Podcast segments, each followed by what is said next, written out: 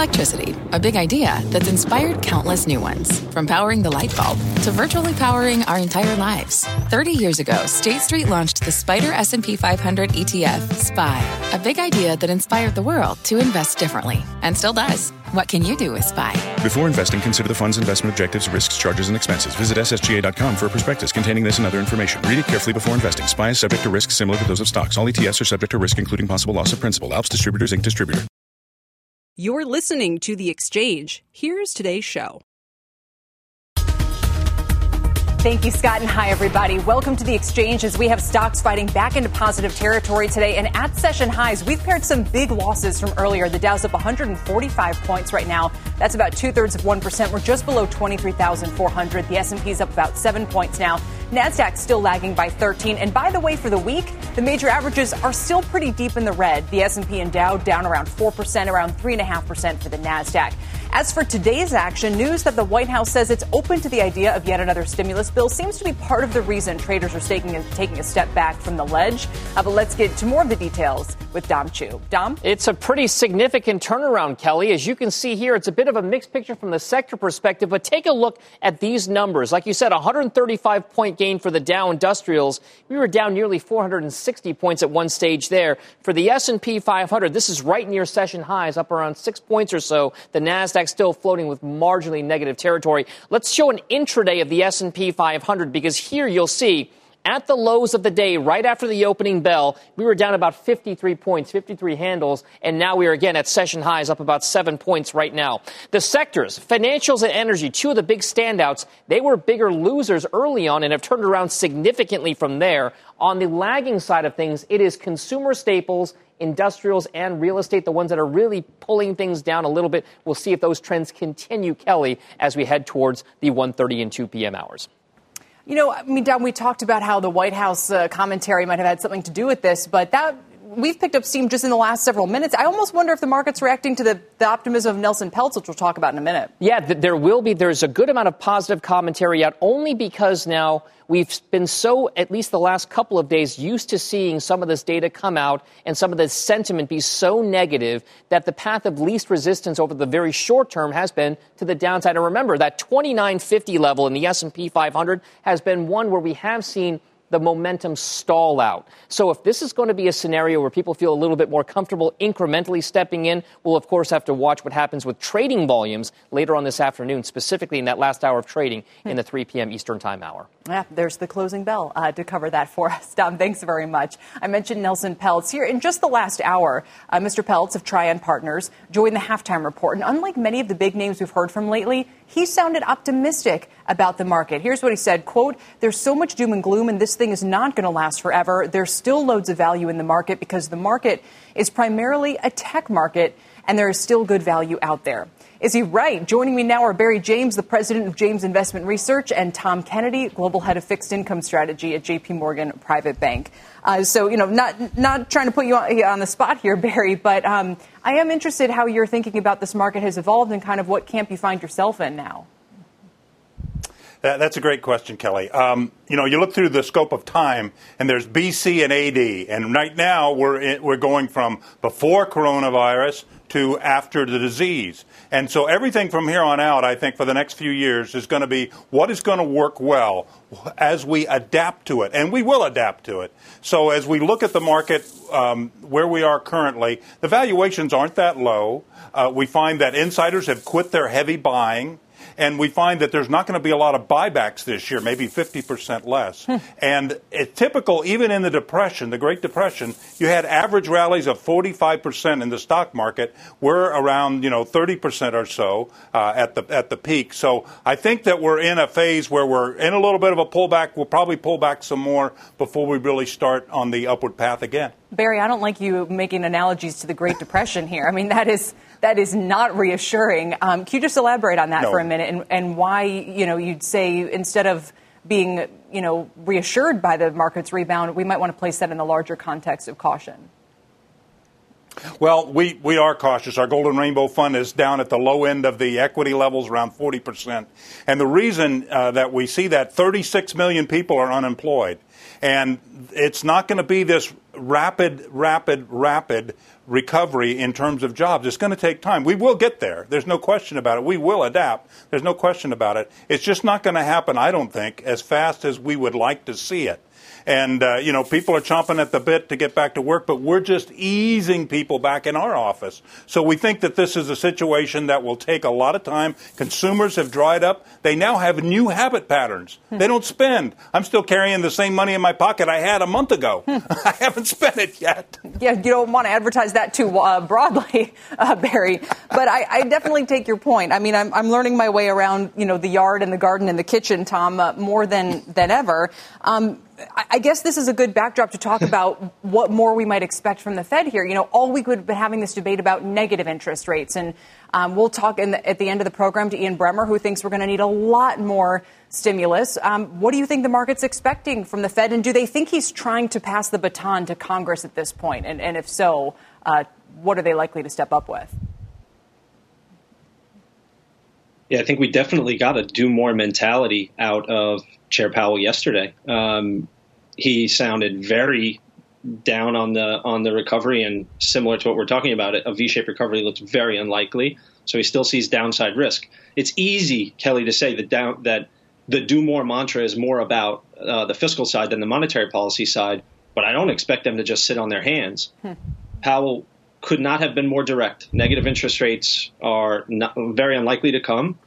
He questions the efficacy, and uh, clearly, I think they have better tools, uh, but they can do more. we're starting to pencil in bigger QE programs.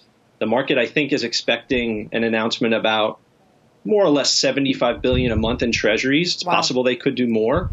Um, if I learned anything on the back of yesterday's annou- uh, uh speech from Powell, it's that they're they're likely to do more, and it looks like it'll be the form of QE, and that, that does favor, at least in the short term, a, a lower interest rate than other people otherwise thought. Right. So let me ask both of you tactically then kind of what you recommend for investors. Tom, I think it's interesting that you would recommend munis. I mean, we know the problems there are legion, but that they also have this backstop, uh, maybe some investment grade credit names, maybe even something in the banks. Uh, what specifically would you recommend? You, you have to pull on a new lever in this environment, Kelly. Interest rates are going to be low. I think the Fed is going to have the front end around zero for two to three years. Uh, back end yields are just not going to be attractive to a lot of uh, a lot of buy side participants. I think you have to start to pull on the credit lever. Upper tier high yield looks attractive to us.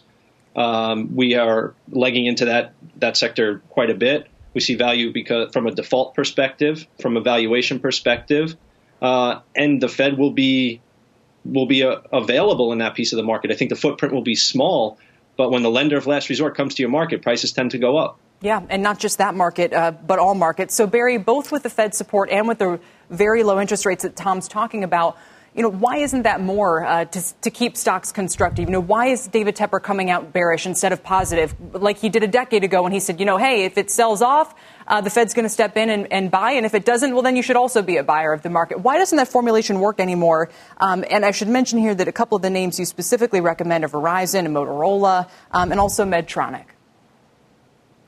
Yeah, um, as we look at it uh, in this period AD after the disease, uh, how are you going to do your business? Uh, and there are companies that are going to make money. The tech area is really, really smart. That's where Motorola falls in, but also communications. How are you going to get and attract clients if you can't go out and meet them face to face. So that's going to be huge. That's why a Verizon is one of the ones. Uh, things that fight uh, you know, the health problems. Uh, Medtronic actually makes the, you know, the, the ventilators and, and the like. So as we look at this whole situation, um, we we think that it's a temporary situation in terms of the market likely to pull back again, and then forming some type of uh, maybe more permanent low. And then as we gradually come out of this, things will, will wind up heading back up. And that's really uh, I I like to say this. I think that's when small stocks are really going to be able to take off, but that's probably much later in the year. All right. So when you come on and talking small stocks, we know it's uh, it's time to to breathe more of a sigh of relief.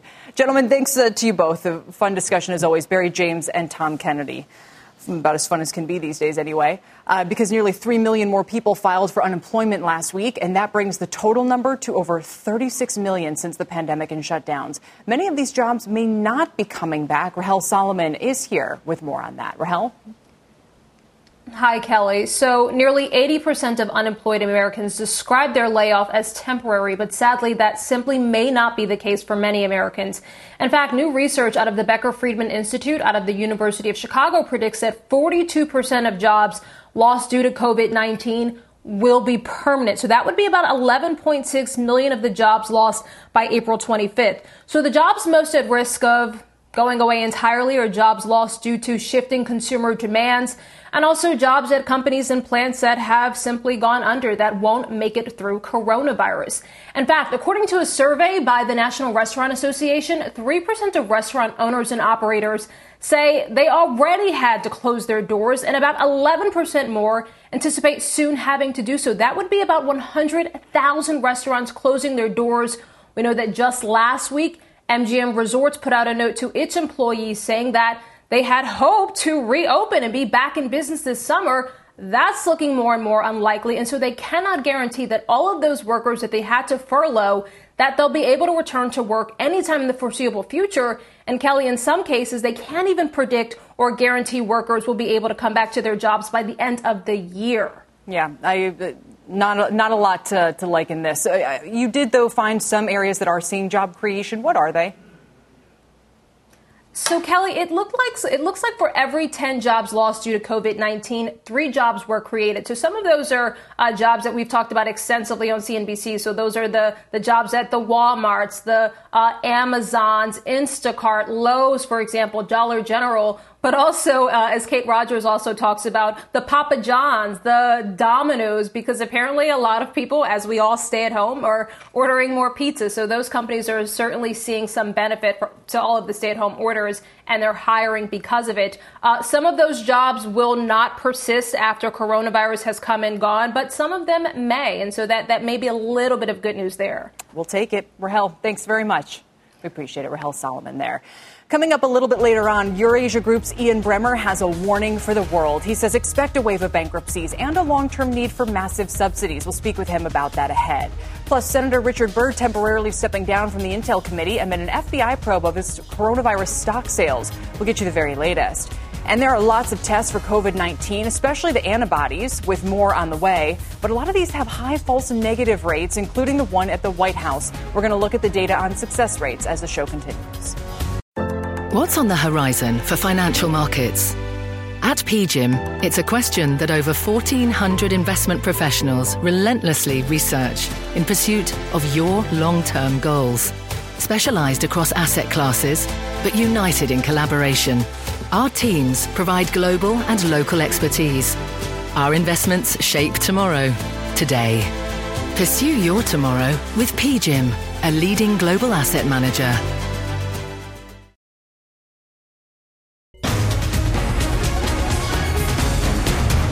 Welcome back now to a developing story out of Washington. Senator Richard Burr, just a short time ago, stepping down temporarily as the chair of the Intel Committee. This as he's being investigated for controversial stock sales linked to coronavirus. Kayla Tausche is here with what we know at this point. Uh, Kayla. Kelly, Senator Burr informed the Senate Majority Leader this morning that he would step aside during the course of this investigation into his uh, stock sales in the early weeks of the coronavirus. A Republican replacement for this influential role has not been named, but a source says that Burr will remain on the committee during this time. A senior law enforcement official tells NBC News that Burr's cell phone was seized overnight pursuant to a search warrant obtained by the FBI as part of that federal probe into uh, stock sales in those early weeks of the coronavirus by not only the senator, but also his brother in law. Here's how Senator Burr responded on Capitol Hill today. This is a distraction to the hard work of the committee and the members, and I think the security of the country is too important to have a distraction. Of course, those comments about his stepping aside as intelligence chair. Burr is just one of several senators uh, whose market activity in February and March raised eyebrows. Senator Dianne Feinstein of California, uh, according to the New York Times, uh, has also participated with the FBI, providing information about her stock sales, answering basic questions, and providing documents to the FBI as well. Georgia Senator Kelly Loeffler, when asked by reporters on Capitol Hill today whether she had been contacted by the FBI, did not respond. Now, Senator Burr's actions are the focus of a Senate Ethics Committee investigation as well, one that he asked for when some of these uh, stock sales came to light in mid March. Worth noting, Kelly, that members of Congress are barred from trading on information that they obtain uh, during the course of some of these private briefings as part of the Stock Act that was passed in 2012. It passed 96 to 3, but Burr was one of the three who voted against it. Kelly. All right, Kayla, thanks very much. Kayla Tausche with the latest there. Uh, joining me to talk more about this is Jacob Frenkel. He's partner at Dickinson Wright and a former senior counsel at the SEC Division of Enforcement. Uh, thank you for joining me. So, what's the, the primary? Uh, I mean, it, the the difficult issue here, I guess, is proving um, that any of these senators explicitly traded on inside information um, because unless they have that information on this phone, right, they, they're probably going to be able to say, I did it off uh, public reports, or in the case of Feinstein and Loeffler, you know, my broker did it and I had no knowledge of it. Well, that really is the, that really is the challenge, Kelly, that you hit it on in the head, and that is in a traditional insider trading case what we usually have is you have a major announcement by a company that has a market impact, and you can identify the information that itself is confidential and where there was the breach of the duty, the use of that material non-public information. Here, it's not as if there is there hasn't been information in the public domain prior to their trading. I think what's really issue, what's really interesting here is the size of the trades, the timing of the trades, and you know it, it does implicate issues about speech and debate clause, which to me is somewhat of a distraction because you know while the government, both the SEC and DOJ, will not be able to get into what was actually discussed within committee. The fact remains, you know, a lot of most insider trading cases turn on circumstantial evidence, basically piecing together the timing of the trades in the context of the of the you know of inf- of meetings of contact, of information that was available, right. and the trades themselves. But as you've said, I mean, this one is different and possibly trickier because, unlike, who, I, was, I believe, Collins, right, who was the last major insider trading case, that was a more clear cut instance of a specific company being referenced. In this case, uh, you know, we're talking about selling a, a basket of stocks uh, because of a macro event. No question about it. And again, there were a lot of investigations around 9/11. There were investigations around the you know around what we'll call the market collapse, you know, in the 2007, 8, 9. Um, but here we're really talking about a market event, so it's going to make the proof component uh, more difficult for the government.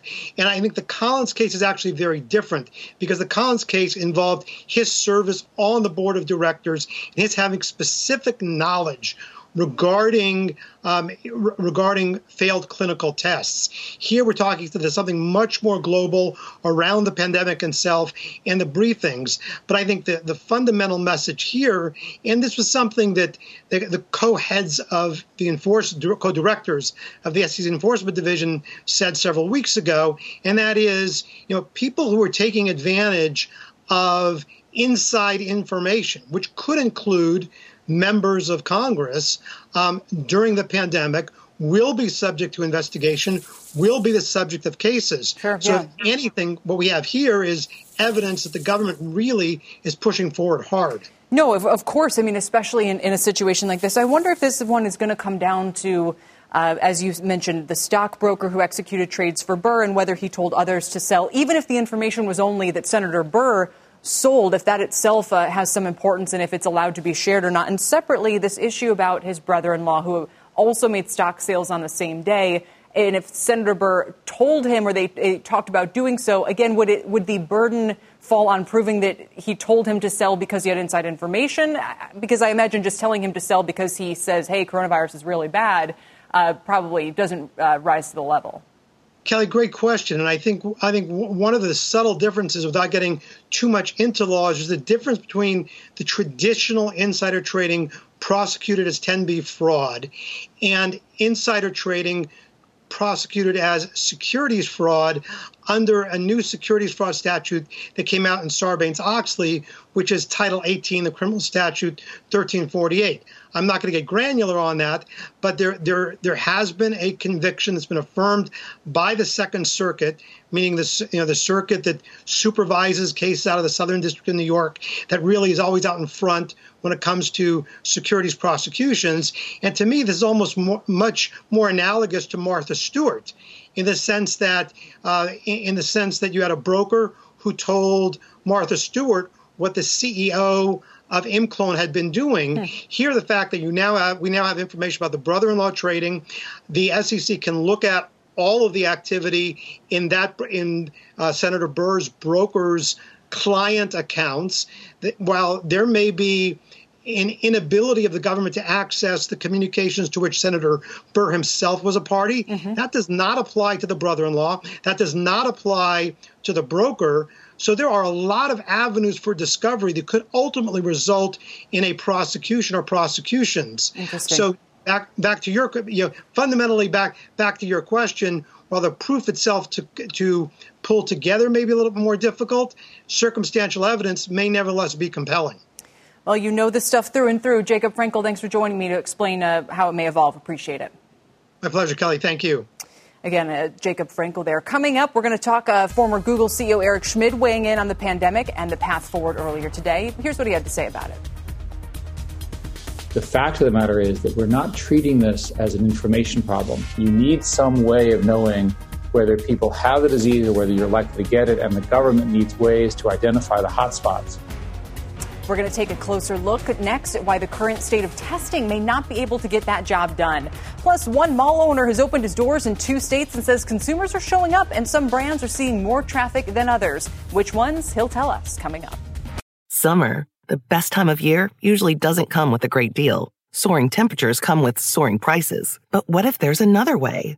With IKEA, your summer plans can last longer than two weeks of vacation and be more affordable. Here, everyone can have lounge chair access no reservations needed. From affordable outdoor furniture to stylish accessories, we have all the essentials you need to soak up summer in style, no matter the size of your space. Start planning a better summer with IKEA. It's your outdoor dreams inside your budget. This podcast is supported by FedEx. Dear small and medium businesses, no one wants happy customers more than you do. So you need a business partner just like you. Like FedEx, who understands your passion for serving your customers because they have the same commitment towards you. That's why FedEx offers you picture proof of delivery, packageless and paperless returns, as well as weekend home delivery to 98% of the U.S. on Saturday and 50% on Sunday. See the FedEx service guide for delivery information. What's more, FedEx Ground is faster to more locations than UPS Ground. Trust FedEx for timely deliveries. See what FedEx can do for your business.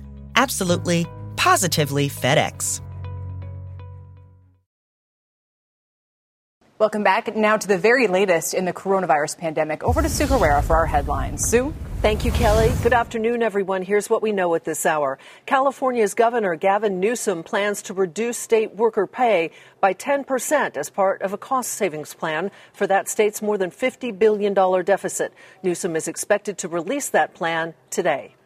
A new study shows over one third of patients treated for coronavirus in a large New York medical system developed acute kidney problems. Nearly 15% of those with kidney failure required dialysis. And deaths in Italy rose by 262 today versus 195 the day before.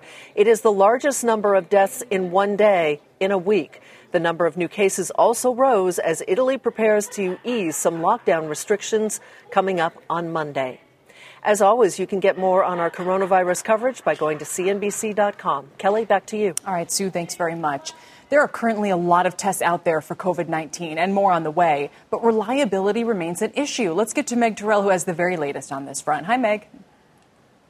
Hey, Kelly. Well, we keep hearing about new tests being approved uh, to detect the virus that causes COVID 19 all the time. Uh, there are now three different kinds of tests on the market, and experts do point out that the accuracy of the tests uh, is not all the same. So, for the molecular PCR test, that's the most common test to detect current infection, uh, some estimates put about 5 to 30% of those tests giving back false negatives, meaning you've actually got the disease, but the test says that you don't.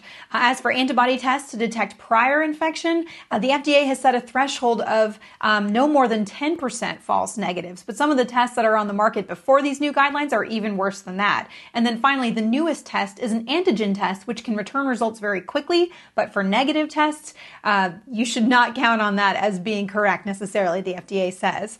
Um, now, some news has come out about the Abbott ID Now test. An NYU study uh, published yesterday, not yet peer reviewed, suggests that that machine misses one third to one one half of positive samples. However, Harvard's Michael Mina, a testing expert, said on Twitter today that the analysis is flawed. And Abbott, of course, is pushing back, saying the results are not consistent with other studies of the test. It says it's distributed more than 1.8 million of the tests, and the reported rate of false negatives to Abbott is 0.02%, which they say they've previously shared with the FDA. They say it's unclear if the samples were tested correctly in this study, and in communications with other users of the test, it's performing as expected. But Kelly, this is concerning because that test is the one used uh, by the White House to screen folks being in contact with the president and others. I talked with Dr. Mike Osterholm from Minnesota, who said it's like giving squirt guns to the Secret Service. Kelly? You know, he's so good with these analogies, uh, unfortunately, in this case. Meg, we appreciate it. Uh, Meg Terrell. For more uh, on the accuracy of these tests, let's talk to Dr. Purvi Parikh. She's an immunologist at NYU Langone Health. Um, Dr. Parikh, why are these tests uh, still so bad, uh, frankly, for, for lack of a better term? Right. Um, so with COVID 19, you know, we're in a unique situation that we're developing tests and treatments as we're learning about the disease, as we're treating the disease. So we don't have the luxury of time um, as other illnesses where we have tried and true methods. Um, and then to make matters even more complicated, you know, there's other coronaviruses around. The common cold is a coronavirus. So hmm. some of these antibody tests are unfortunately cross reacting with other coronaviruses as well. And the high false negative rates are making it very uh, challenging to determine who has it, who doesn't have it. Right. Um, and some, the opposite problem, right? Some people might get the false sense of security that they had it when they may not have. Exactly. False positives are more of an issue on the antibody test, maybe false negatives for the test itself. But listen, falseness, period, uh, is the problem. But I guess I wonder do other countries have the same similarly high level of problematic tests as we do, or is there something? Um, you know, are ours just frankly not up to, to snuff? Or are other countries like South Korea and, and so many different ones uh, battling this, are their tests better? Uh, that's a great question. I don't know the exact specificity and sensitivity of testing in other countries, but uh, I would imagine that it's it's a they have the same challenge. Um, the other issue too is that you know in the U.S. we have so many different companies making tests. Um, the FDA is um, approving them quickly under uh, emergency approval. So again, we don't have the time to study to make sure these tests are absolutely accurate. What would you tell someone? Let's take me. If I said, okay, I want to go get a test for coronavirus and I also want to get a test for an antibody. What question should I be asking to figure out whether I'm going to get a good test and, and where should I go in order to give myself the best shot at getting a really good test? Right. So the things that are most helpful in testing are two things called specificity and sensitivity. If a specific, if the specificity of a test is high, it means it can rule something in with accuracy. So say that you that you do have it, and that the sensitivity um, is high. That means it can rule something out. So you actually want a test that's high actual infection, um, you know, the testing can be done at any time. Um, and for the antibody, which measures if you've had the infection or recovered from the infection, generally that should be done at least 10 to 14 days after your symptoms have started. Yeah. last quick question: Do you think there's something about the way people are doing the test that is the problem? You know, are they are they swabbing far back enough in your nose, as uncomfortable as that is?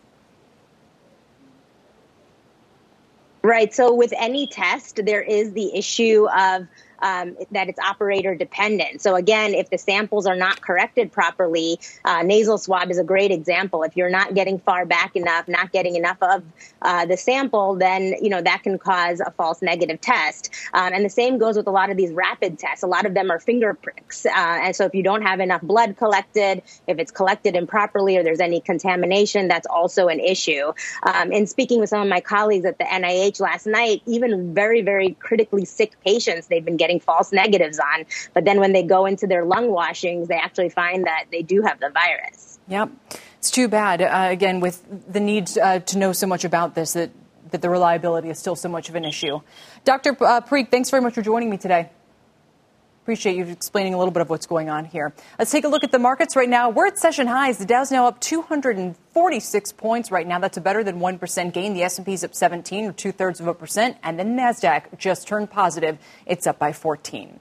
Coming up, it's time for governments to accept a dire reality. Our, our, one of our guests says we are entering a depression. That's the message from Eurasia Group's Ian Bremmer. It's his message for world leaders, and he'll join us with it ahead. Plus, casinos aren't pushing their luck when it comes to reopening, and they're undergoing a major transformation so consumers feel safe. What will they look like, and will they have the same allure? We'll dig into that. Remember, you can always watch or listen to us live on the go on the CNBC app. The exchange is back in a couple.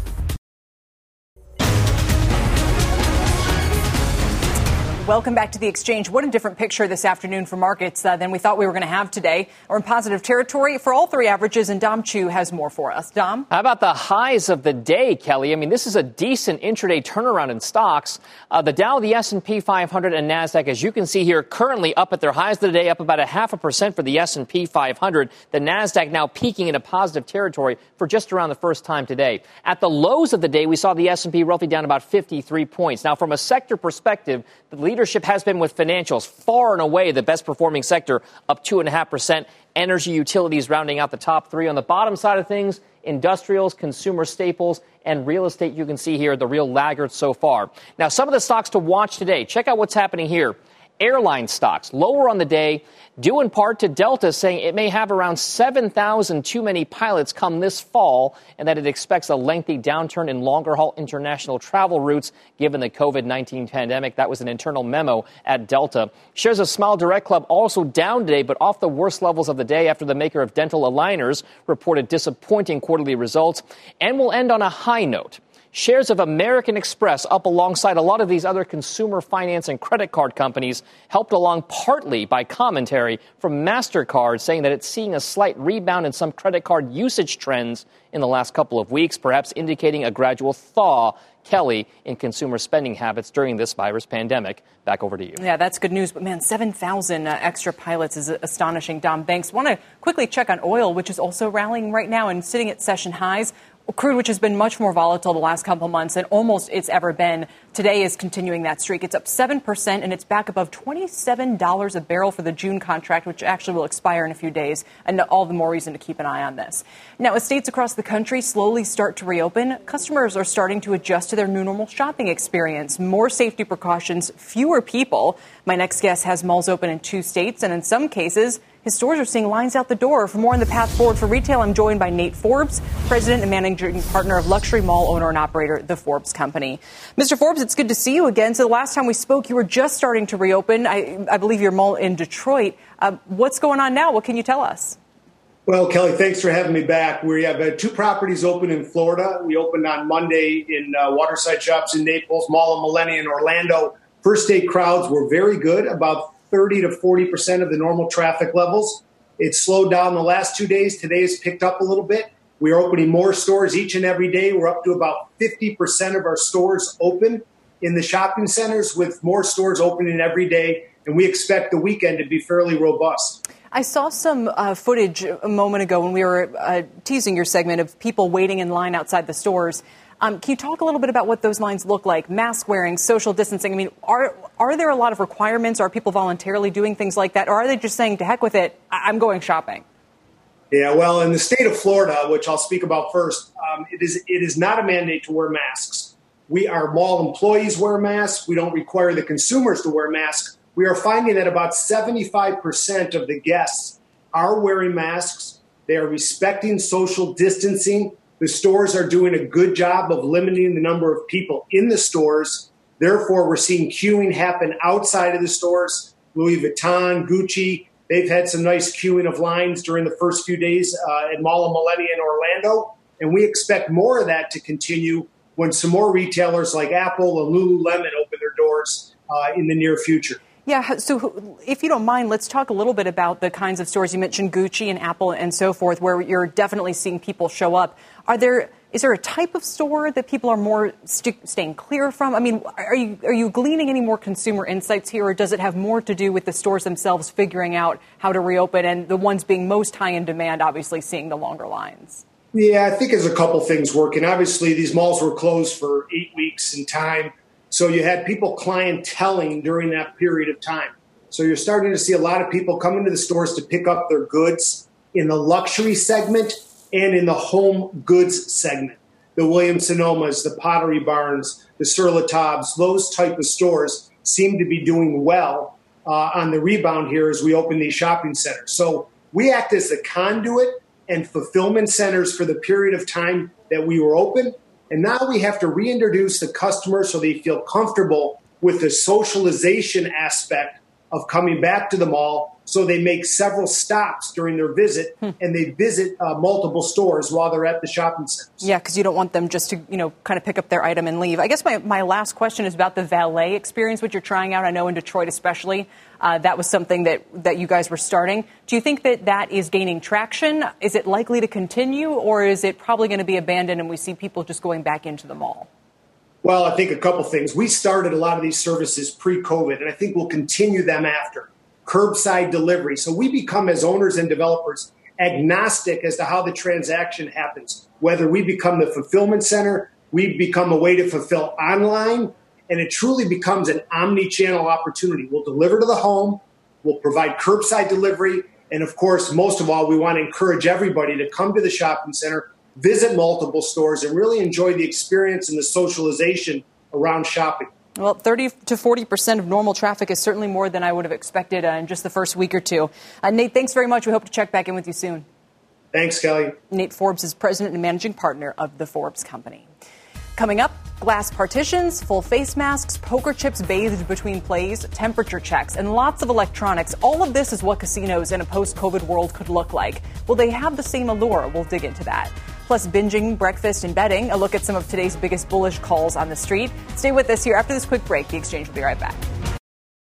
Welcome back to the exchange. Let's take a look at some of today's biggest calls. And we're going to start with Netflix, which was initiated at Jefferies with a buy target and a $520 price target. Netflix is at 439 today. Jefferies says they see three reasons to buy the stock. The addressable market is vastly underappreciated. Margins are improving and Netflix has proven its ability to create value under an evolving landscape. Now, hardly an out of consensus call. Uh, Netflix shares, which have been up strongly this year, up a third of a percent today. Let's move on to Wendy's upgraded by Evercore to an outperform with a $25 price target.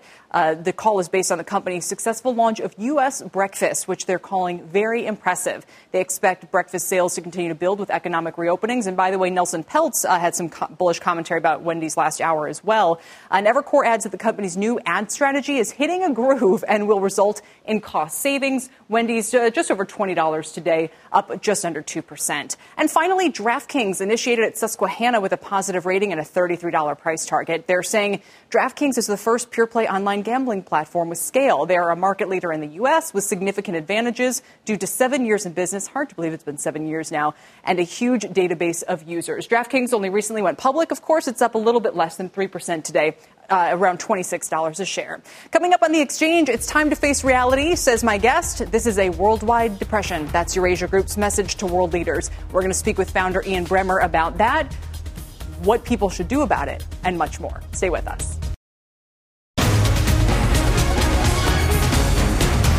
Welcome back. Casinos are eager to reopen as they've watched their stocks crater over the past three months. When they do, though, the things we've come to expect there, like slot machines, table games, and buffets, may look and feel very different. Contessa Brewer joins me now with the path forward for the industry. Contessa?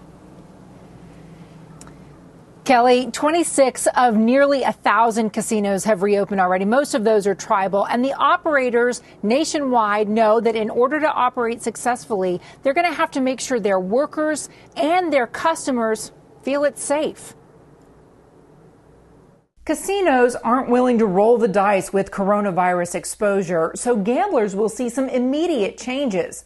Doors that open automatically, dealers wearing masks, limited spaces for players at the tables. Nothing beats the energy of standing around a craps table or a crowded blackjack table uh, when players are winning, and it's going and, and, that's not going to happen uh, in the same manner. Poker rooms may have plexiglass partitions. Blackjack tables may have sneeze guards on steroids and cards dealt face up for less handling. At the slots, machines will be turned off between players. Casino operators are increasing their cleaning budgets, sanitizing chips, or changing cards more often. In this Deadwood, South Dakota casino, crews put stickers on spaces they've just cleaned. The one thing I think that will certainly stick is a, a renewed focus on sanitation and hygiene and cleanliness. Amid coronavirus concerns, casino buffets likely will become historic relics, especially as they're expensive to operate. For some, drink service will disappear for the near future. Employee testing and temperature checks will become standard in some casinos. Wynn Resorts has established an on site testing center. The shutdowns push traditional gamblers to online casinos, and more states are likely to approve mobile gaming in their pursuit of new tax revenue.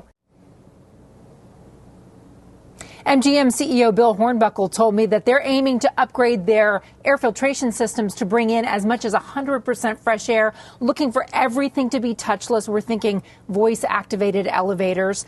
And then, especially the way you pay for gambling is going to be different in the future. Think about it cash is dirty, and yet it's still the standard in casinos worldwide. Though mobile gaming, of course, has moved on to electronic payments, and now these operators are pushing regulators to accept those mobile payments as well.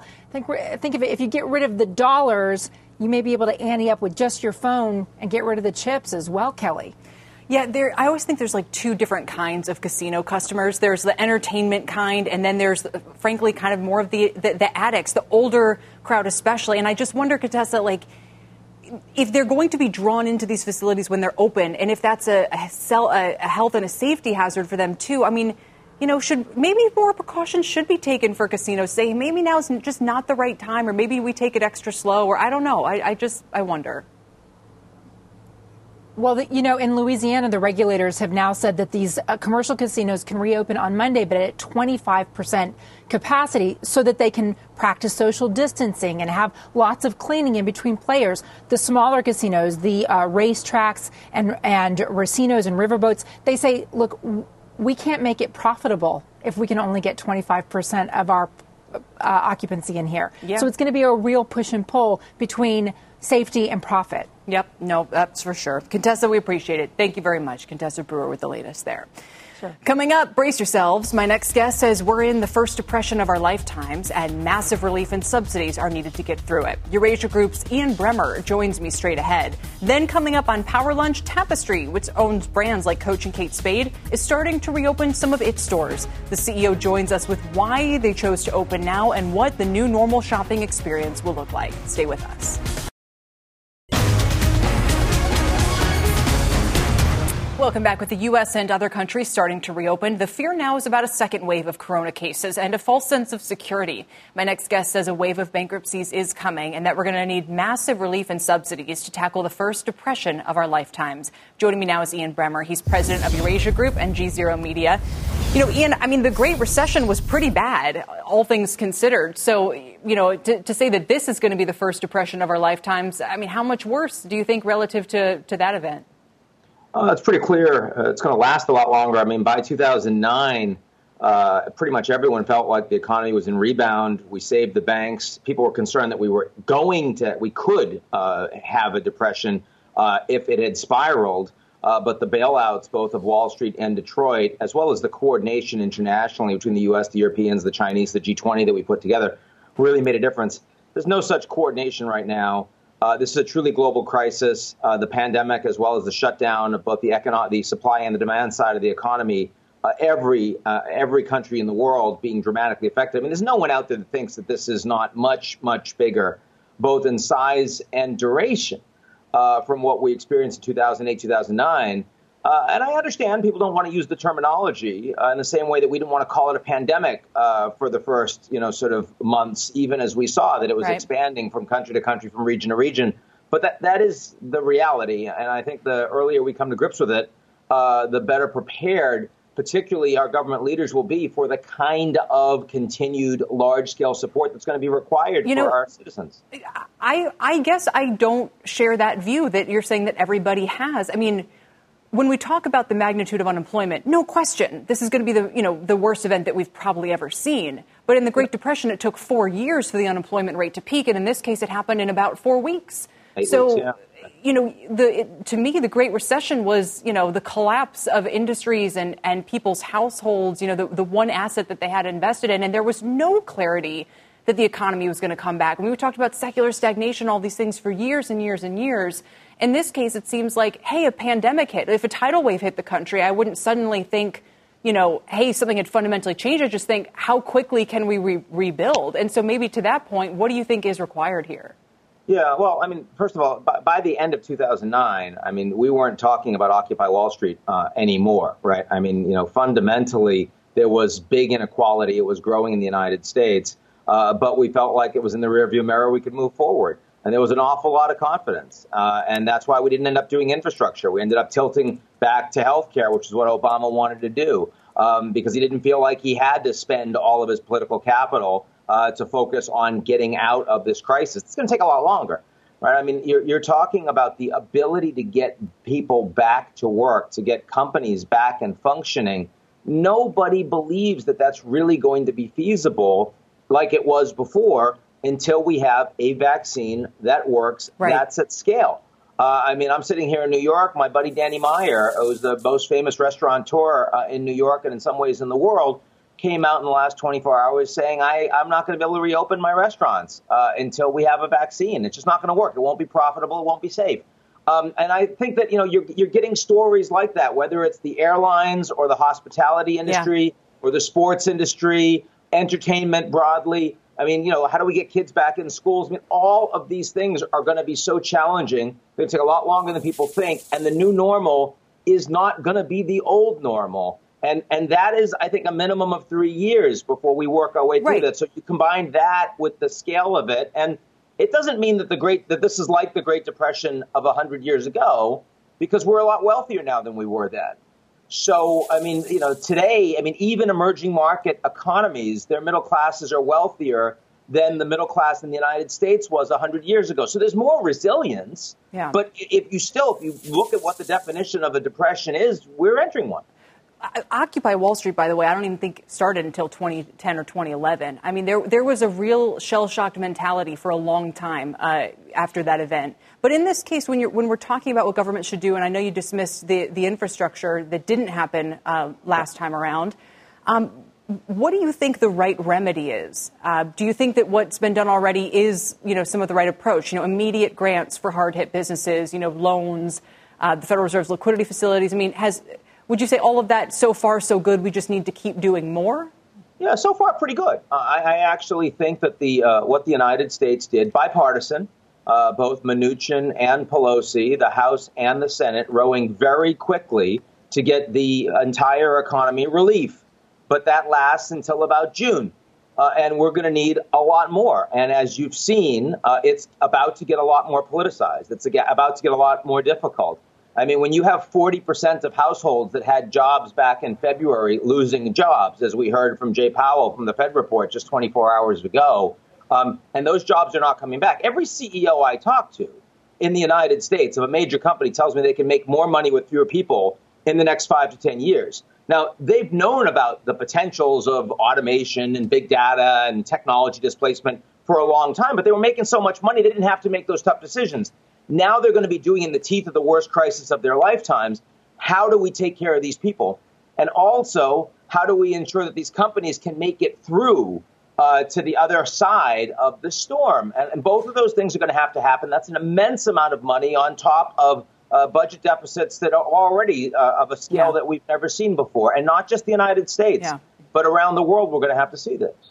Well, uh, Ian, you're you're not invited back anymore until you you know you got to give us something more more upbeat, just a little more I'll upbeat. Give you something much more upbeat if you want to close. Which no, we, is that I, I do. I really do. Of the 2008 financial crisis wasn't big All enough right. to address the structural underlying Ian challenges that, we're, that workers are experiencing. This one might be big group. enough to make a difference for them. The background alone uh, is cheerful enough. We thank you very much for your time, sir. That does it for the exchange, everybody. You've been listening to the exchange. Make sure you're subscribed to get each episode every day, same time, same place. This podcast is supported by FedEx. Dear small and medium businesses, no one wants happy customers more than you do. That's why FedEx offers you picture proof of delivery, packageless and paperless returns, as well as weekend home delivery to 98% of the U.S. on Saturday and 50% on Sunday. See the FedEx service guide for delivery information. FedEx Ground service is also faster to more locations than UPS Ground. See what FedEx can do for your business Absolutely, positively FedEx.